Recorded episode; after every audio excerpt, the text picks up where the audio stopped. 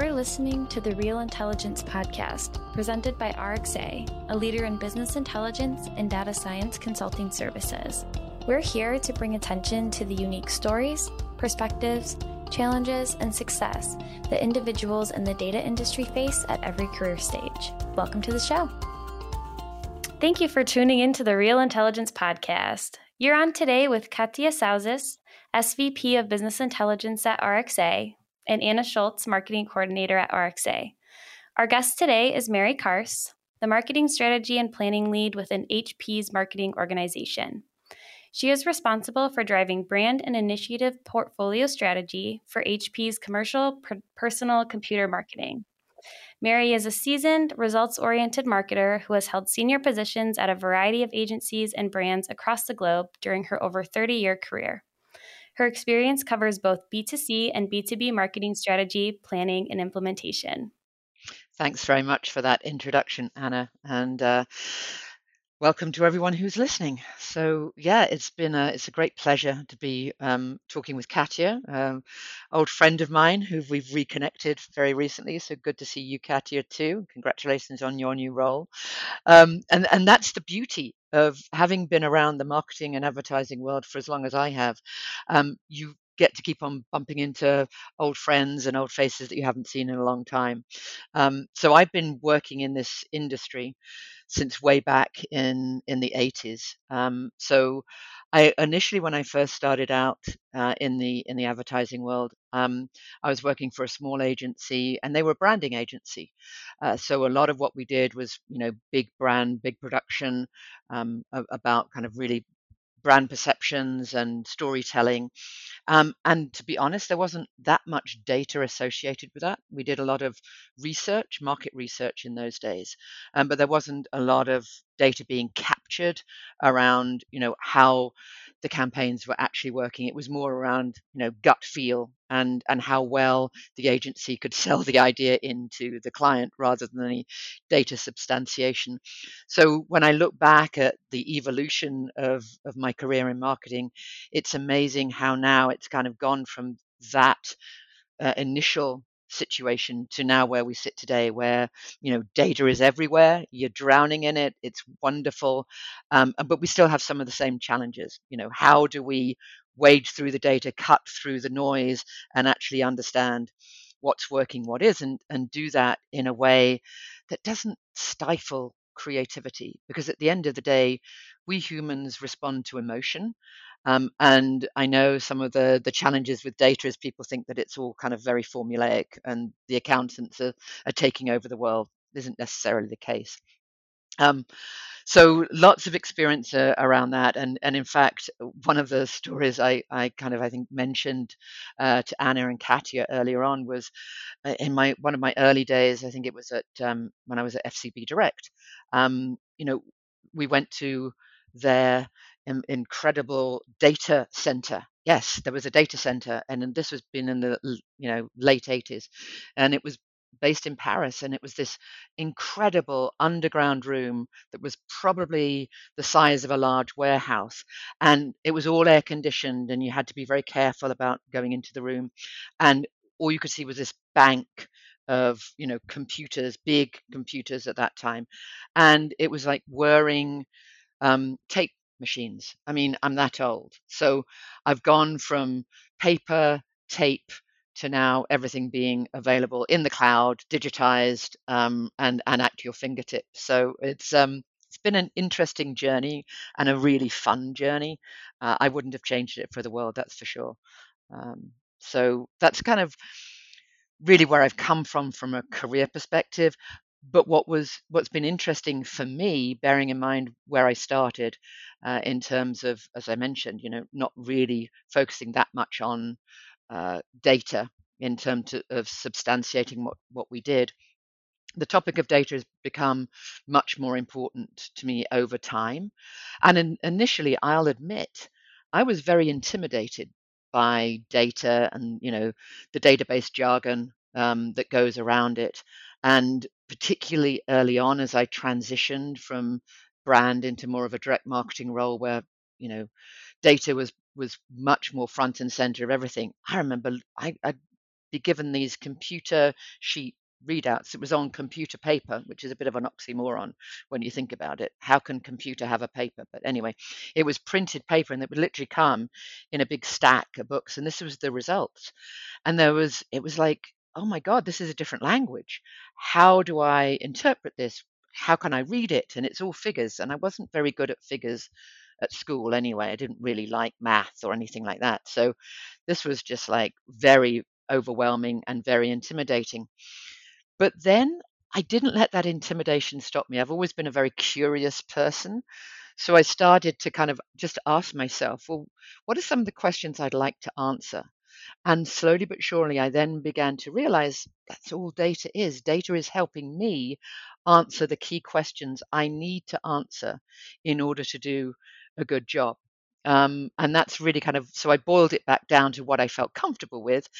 Um, and I remember telling somebody uh, a few years later in, a, in, a, in another agency when they were cast, Casti- ch- ch- chastising me for coming up with all this data substantiation for what they should be doing, and, and as I was doing a creative brief, they turned around to me and, and said, you know, but Mary, you know, you're in, you inhibit creativity. And I said, no, I don't. I use data like a, like a copywriter uses words, and I build my story around what the data is telling me. I don't, I don't get bemused by the data, and I question, continually question the data. So I'm not willing to accept the data till I'm really confident about it, you know, its value and whether it really is telling me what I think it's telling me.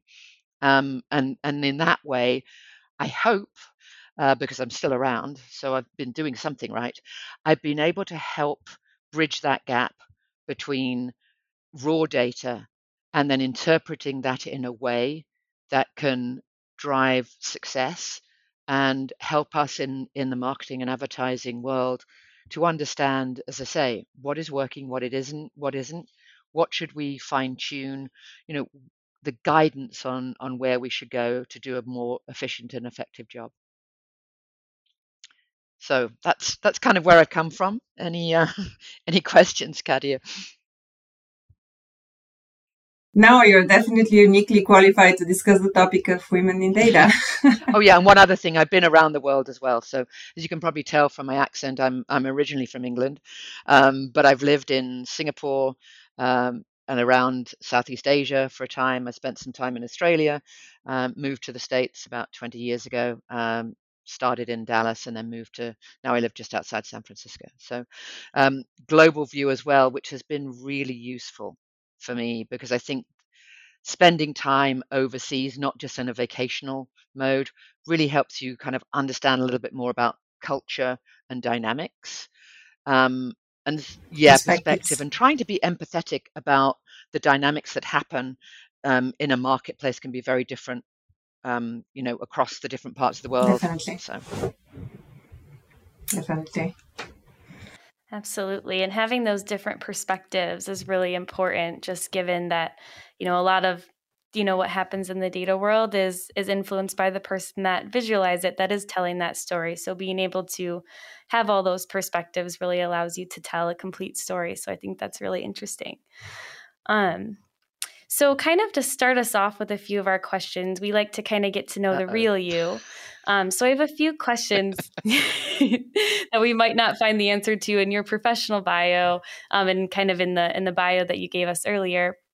Can you tell us an interesting fact about yourself that might not be on the internet? Yeah, I think one of the most interesting facts that, you know, I will admit to, but don't necessarily document, should we put it that way, um, is that when I was in my late twenties, I had a pretty, you know, good start with my career, um, working with a couple of agencies. But ever since I was a student, I loved travel. Um, and I was very fortunate when I was at college, my second year, I managed to get on an exchange program. So I uh, went to Australia. Um, and I spent some time working in Sydney and then went traveling afterwards. And that didn't scratch the itch. So, you know, in my late twenties, it was like, I still need to travel. I still haven't seen enough of the world. So in those days, it wasn't about tapping on a keyboard. I had to pick up a phone and ring around a few travel agents. But I gave myself a goal, which is what I tend to do when I'm going to do s- s- silly things. Um, if I could find a round the world, the world ticket for under a certain amount of money, I would buy it. And then I would face the consequences afterwards. Um, and five phone calls later, or roughly that time, I'd bought the ticket. I'd written my resignation letter. Handing my resignation letter in was was one thing. Uh, trying to explain to my parents why I was throwing in a good job in London, just you know, bought another uh, a, a new flat. So they was like, "You're throwing your life away." Um, I knew I could prove them wrong. They were they were convinced I would never find another decent job if I went traveling around the world. Um, I challenged them to that. Continued along my my path, had a fantastic year away, learnt so much about myself. And I did this all on my own. So I wasn't going with a group of friends or anything. This was just me. I just literally got on an aircraft and pointed west and kept on going west. Um, so spent a lot of time in the States, in Canada, and Hawaii, then back into Australia and then back round. And I did learn a lot, not just about myself, but about other people, other cultures, because uh, it's very it's very interesting when you're traveling on your own. You have two options.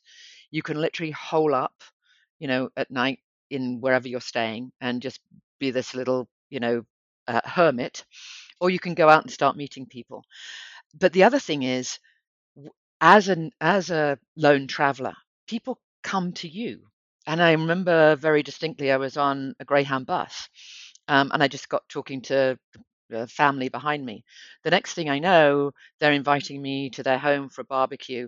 Um, and I ended up, you know, seeing them for a couple of days during my visit. They introduced me to friends, and, and so it goes on. Um, so I always say to anyone, travel does broaden the mind. And I don't think I would be where I am today if I hadn't gone traveling. So much to my parents' chagrin, as I said, uh, when I came back and I, I got back into a working mode, even they later on did admit, actually, that was a really good thing you did, Mary, you know, so got my goal. Well, it also helped me, I think, because I was getting in a little bit of a, you know, rut in my current, in that current role. Mm-hmm. And it gave me an opportunity to just break away completely, you know, move right away from everything that I knew and really think hard as I was traveling and enjoying myself, but thinking about, well, what do I really want to do? What's going to make me happy? Um, and when I got back, it was, yeah, I really do enjoy what I do in, in the marketing advertising space. So I, but I just want to do it with a slightly different spin on it and approach. Um, So I was very open to new ideas. So when I came back, I got the opportunity to start up with a small startup agency. Um, and, and that was fun as well. So I don't think I would have, well, I know I wouldn't have um, entertained that, having come from a big successful agency to go to a startup, you know, at that stage was was not necessarily um, the right move for me at that time. But with, with uh, the overseas travel, definitely, definitely helped me. Oh, wonderful. That's that's a really cool story. Um, given all of your travels and everywhere you've been, if you could choose to just live anywhere in the world, not tied down by a job or anything like that, where would you choose Honestly, to be? Honestly, I'm exactly where I want to be. I spent, you know, when I came to San Francisco, uh, which is now where I live, just outside San Francisco, I fell in love with the city straight away. Um, and that was uh, thirty years ago, I guess now. I'm still in love with the city, despite all its problems um, that, you know, are, are widely written about in the press. It's, to me, it's the best place to be. I have this wonderful combination of a, a great city, vibrant community, beautiful nature. Um, so I, although sometimes I would say, oh, yeah, I'd love to be, I, I visited the Maldives um, last year. It's like, oh, I'd love to go back to the Maldives oh, and wow. be sitting on a beach and, you know, being somewhere else on an island. But I think long term, you know, I, I don't intend to move from here. So. That's awesome, Mary. You're definitely a good storyteller and story And storytelling is a skill in uh, in strategy and in data analytics. What skills do you think makes a good storyteller? I think it's about listening to people to begin with, mm. because in order to get your story across, you need to resonate well with the person you're talking to.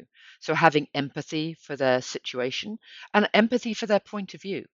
Um, and I think that's part of the interesting thing that we do a lot of the time in strategy is we're providing guidance to people who may not necessarily think that they need our guidance, let's be honest. Um, and so helping to understand their situation and the, then to be able to clearly explain to them how the strategy does fit with what they're looking for. And it's not necessarily set in stone. And I think that's the other thing, is being able to illustrate how there's flexibility and modularity in everything that you do. You know, data data can often seem to be black and white, but really it isn't. It's it's it's very grey. um, so that's, and I guess as well, I'm just I I come from a background. My father was a writer, um, and prior to that, my my grandmother and grandfather were an opera singer and a lyricist. So I guess it's in my D N A a little bit. Um, but I would say, as I say, listen to people, absorb, take in, be open-minded, come in with a point of view, but also park your ego at the door and be willing to listen to other people's point of view so you can weave that in uh, to, to what you're, you know, communicating as well. Thank you. Very well said. And you have a long career. Don't remind me. Look at the, so look at the grey hairs. I mean, you know. um, how about uh, young women who are just starting their career in data? What kind of career advice would you give? I think them? This is a great time to be a woman in data. And, and apologies to all male listeners to this podcast, but I do feel that historically data um, has been the you know a very male dominated uh, world. Certainly was in the in the eighties and nineties, and the data geeks in on the male side are great, uh, as are the women, but I think there was a challenge in, again, the data interpretation. And I feel as though the more I look now around me, where I am now at H P, um, at friends and colleagues in, in other companies and agencies, there's so many women now in the data field, because I think we do do mm-hmm. a really good job of being able to take raw data and bring it together, consolidate it, and build that story so that we do resonate better with the people that we're trying to sell in a proposition or explain, um, you know, the, the, the last quarter's acti- activities. I think we we are able to flow that much in, in, in many respects in a better way, because I think there is a female empathetic gene that is in, in our D N A. So sorry, I'm sure I'm going to get right. a lot of, of, of pushback on that from, my, from our male friends. But I, the fact that so many females now are in that, that data analyst uh, role, strategist role, I think says it all. But and, and also for today, I mean, my goodness, if I was starting today with everything that's available to us, I mean, wow, what a plethora of information we have at our fingertips. Versus when I was starting, and I'm going to sound really old now, but you know, when you're trying to, you're literally sitting with a calculator, working out things from yeah. from pieces of paper. It's very, very different, and the the volume of information that you were able to get, the type of information was ex- extremely limited, and what you were then able to do with it was extremely limited. I mean, when I think about my yeah. early days in direct marketing, it was direct mail. That was it. That was so. It was all about how do you personalize direct mail, and it was like, dear Mary Carse, of you are one of, you know. Mm-hmm. So it's very stilted, and so the beauty now is that you can incorporate the intelligence of the data in a much more empathetic and relevant way in how you communicate that to your consumer as well. Yep. Thank you. And you've been in startups, you've been in agencies, you've been on the client side, so to say, long career. Um, but within kind of the, the, the data marketing strategy, analytics realm of things, what is one topic or a few topics that people always come to you with, uh, looking for advice on or looking for, you know, questions? I, uh, to be answered. A lot of the time, it really is, you know, Mary, how can we substantiate the marketing investment we've made? How do we explain how our campaign has worked to stakeholders in the business, and particularly in the business to business environment, to sales teams, mm-hmm. who don't necessarily believe that marketing, they believe marketing as being a cost center, not part of the revenue generation and growth engine. That is m- the most often uh, asked question of me. And that's what I spend most of my waking hours trying to help um, articulate, and work with our data science teams to help build models that are credible and trustworthy across the organization. So when we do say, yes, you know, marketing has, has contributed this amount of revenue to the business, we're not laughed out of court. That's right. That's right. And even in one of your more recent roles, you were responsible for um, architecting the measurement framework, the attribution philosophy of um, account-based marketing, so it can prove its value. And this is, like you said, one of the more impost- important questions: does my marketing efforts work? work? And I think a and and I think a lot of it comes back down to what we were just talking about. It's having honest and transparent conversations along the way. I think the danger is people get frightened about what the data seems to be showing them, and they try and gloss over if it's not looking as good. I don't think, I always say, you know, progress, not perfection. So we, we can, can mm-hmm. continue to improve. We learn, we don't necessarily fail. And I think that's part of the culture that I've been very fortunate, you know, most recently with H P to be in, is it's about a culture of learning, that it's not about you succeed or you fail. And if you fail, there are, you know, bad implications. It's about, we tried it, we learned a lot, just don't repeat the stuff that doesn't work very well, and double down on on what is working and find additional ways of amplifying and, and broadening uh, that success. Mm-hmm. But that's tough conversations mm-hmm. to have when you're sitting in front of, you know, the, the, the E L T, you know, the executive level branch of the organization, who are kind of wanting to pick holes in everything you do because some of them want to cut the marketing budget, you know, so. Yeah, and what are the most challenging aspects of what makes answering this question difficult? Be- Do my marketing efforts work? Because despite all of the data that we have, there isn't any one, you know, way of pulling this together. And you might have all yeah. a lot of data, but have you got the right data? Have you got it constructed in the right, right way to answer the questions you need to answer? And I think that's where the interesting thing comes in, because there's always gaps in the data. You know, data's never perfect. And understanding what those gaps were, are and how they affect your ability to substantiate what you're doing and explain what you're doing is, is absolutely critical. And then you can talk about, how, okay, how do we address and plug those gaps collaboratively, so it's not seen as a them and us situation. That's that's the way I always try and and look at things. Is we're yeah. all ultimately, everyone's here for the same reason. We want the business to be successful. We want our clients to be successful. We want them to be profitable and growing. Nobody's going in there going, I want to sabotage their business.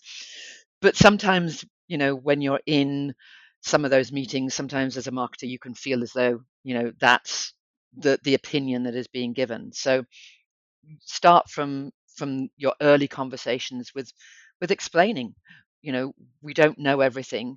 We believe we've got some good guidance, and, you know, we've built statistical models that seem to be proving out, you know, um, and and helping us to determine what is good and what is bad. But there isn't a a clear right answer. And I think that's the challenge, because we all think because we've got so much data, we must be able to go, that's right, double down on that.